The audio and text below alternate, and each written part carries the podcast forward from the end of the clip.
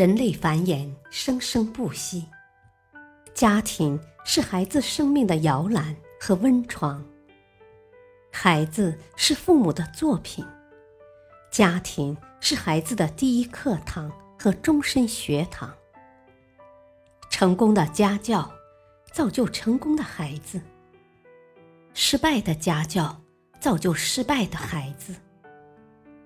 好父母满足需求，好家长用对方法。欢迎收听。别和叛逆期孩子较劲。亲子无障碍沟通五十招。作者：上扬，播讲：汉月。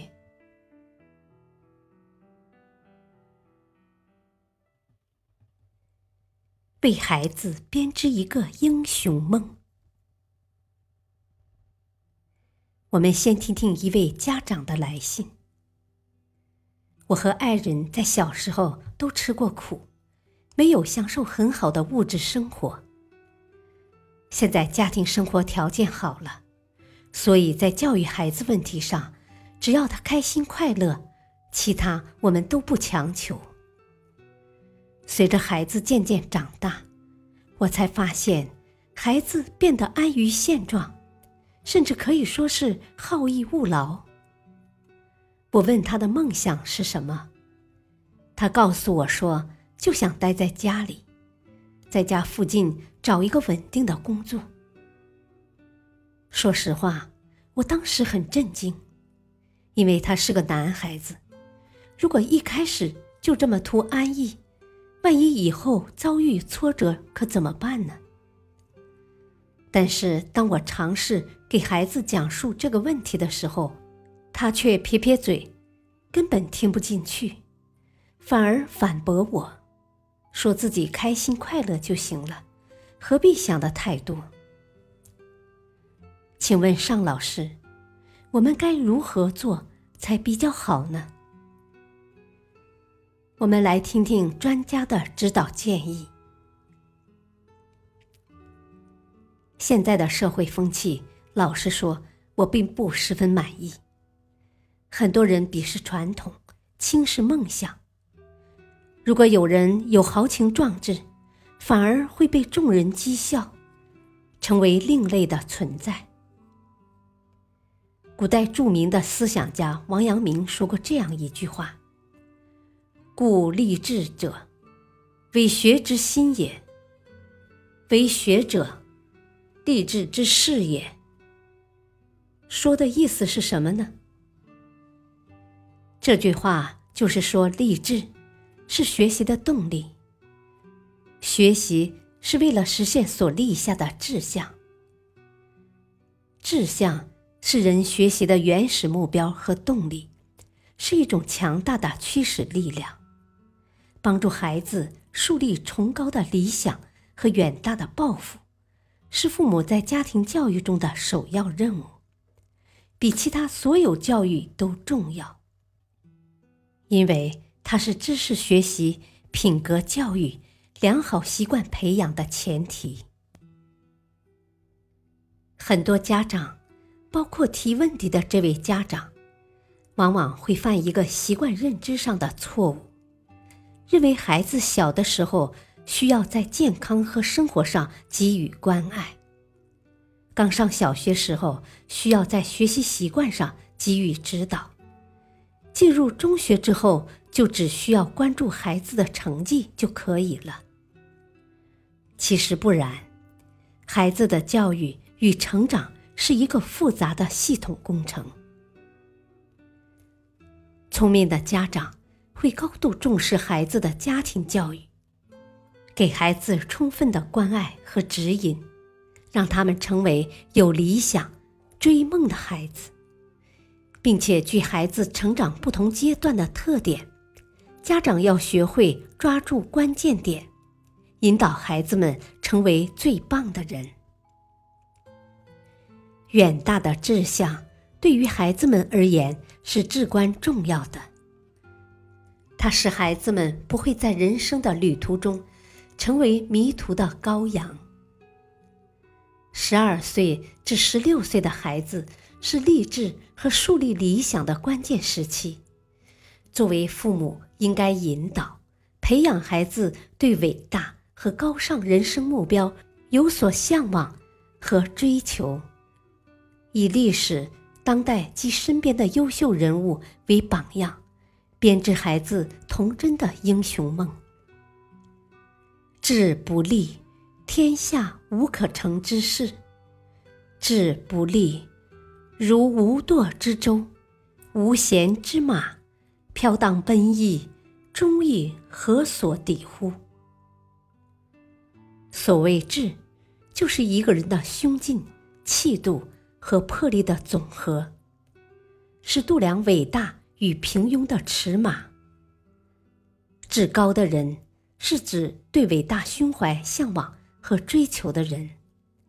一个从小立大志的孩子，则对任何一件事都不会满足于现状，有追求完美、追求最高境界的欲望。取得一定成绩之后，总有更上一层楼的决心和气魄。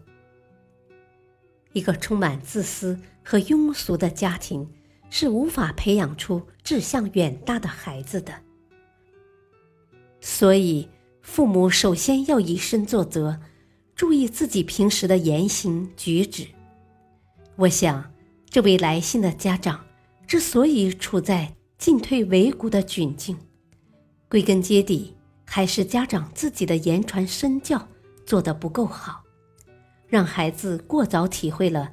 人生得意须尽欢的人生信条，所以孩子继承了家长的很多想法，觉得奋斗都是飘渺不定的浮云，活在当下才是最重要的。一个青春少年却暮气沉沉，这是多么可怕的事情啊！但值得庆幸的是，孩子年纪尚小。人生观还可以重塑。